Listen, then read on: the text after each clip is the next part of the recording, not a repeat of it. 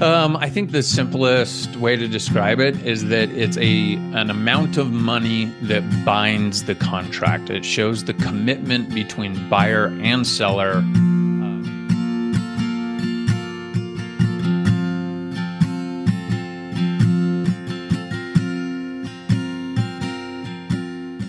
Welcome to the Break Free Real Estate Podcast, your daily guide to financial freedom through real estate. I'm your host, Jocelyn Kaufman, and today I'm here with David Robinson, and we are going to talk about what earnest money is. So, if you've gone through a transaction, if you've started learning about real estate, you're you probably know that there's this thing called earnest money, but might not have any idea what it is because I didn't when I bought my first house. So hopefully we can explain it to you. Um, David, how do you explain earnest money to first time home buyers or first time investors? Um, I think the simplest way to describe it is that it's a an amount of money that binds the contract. It shows the commitment between buyer and seller, uh, shows their commitment to working through the deal. So at the highest level, that's how I would describe it. And it's also it it should also be looked at at the potential damages that are going to be required if either party breaches the contract. Yeah, yeah, that's all great points. And I think it's also important to remember that um, you can put virtually, you're allowed to put almost any amount of earnest money down. It kind of just depends on uh, what you feel is best. Generally, your realtor should be able to tell you what's fairly standard for that state. Um, in most states, I've been in like the real estate um, process in 1% seems to be fairly general about 1% um, and then obviously the higher you go the more attractive your um, contract is going to look to the seller.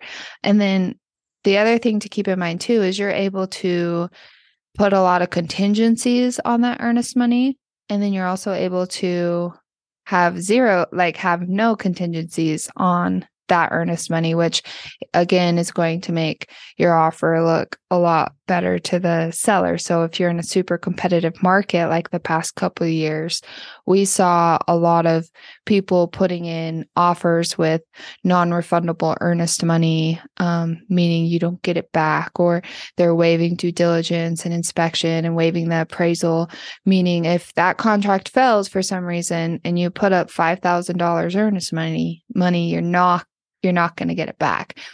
Now you're able to put contingencies on that earnest money in most areas and um, be able to get a lot of that back if the contract falls through. David, thoughts? Yeah, I think those are all great points. Uh, a couple little maybe nuanced pieces uh, in at least in the state of Utah in our standard real estate purchase agreement.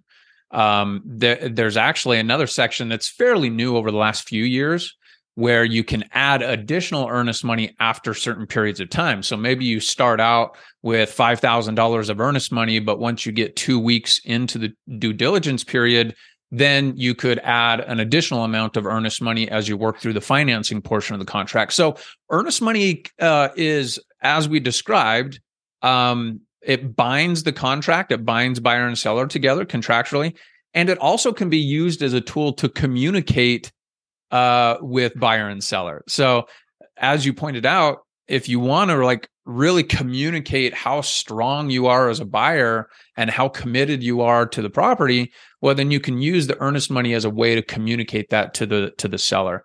The other thing is, um, a lot of people wonder, well, do I get that money back at closing? And uh, in almost all cases, that earnest money will be applied to the down payment or the closing costs once you close on the property. Yeah, pretty much the only way you really lose that earnest money is if you make it you put zero contingents on it and you exit the deal due to due diligence and in the contract you weren't supposed to do that um so that's like the only downside i i think there's two really good ways of approaching real uh, earnest money that i tell my clients is you either want to put down something that you're comfortable with losing and put zero contingencies on contingencies on it or you put down a huge earnest money, a huge chunk of earnest money with all the contingencies, and both seem to work really well um, because the seller sees you have the money to buy it if you're putting down you know 50,000 earnest money i know it seems crazy but it all goes into an escrow account and you'll it's going to be applied to your purchase anyways but that yeah. will always make your offer look a lot better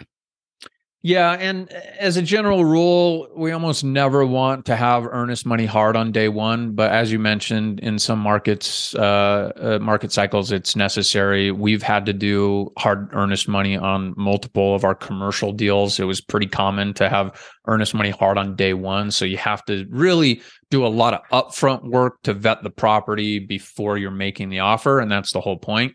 Um, but yeah, as a general rule of thumb, you want to put uh, an amount of earnest money that you're comfortable with and have plenty of time to do your due diligence and back out with any financial risk. Yes. So hopefully this episode taught you guys more than you knew about earnest money and um, hopefully it gives you good insight on maybe what amount of earnest money you should put down on your next offer. That's it for today. For more daily investing tips and real estate secrets, don't forget to visit breakfreerealestate.com and make sure to like, subscribe, and share our podcast. We will see you tomorrow.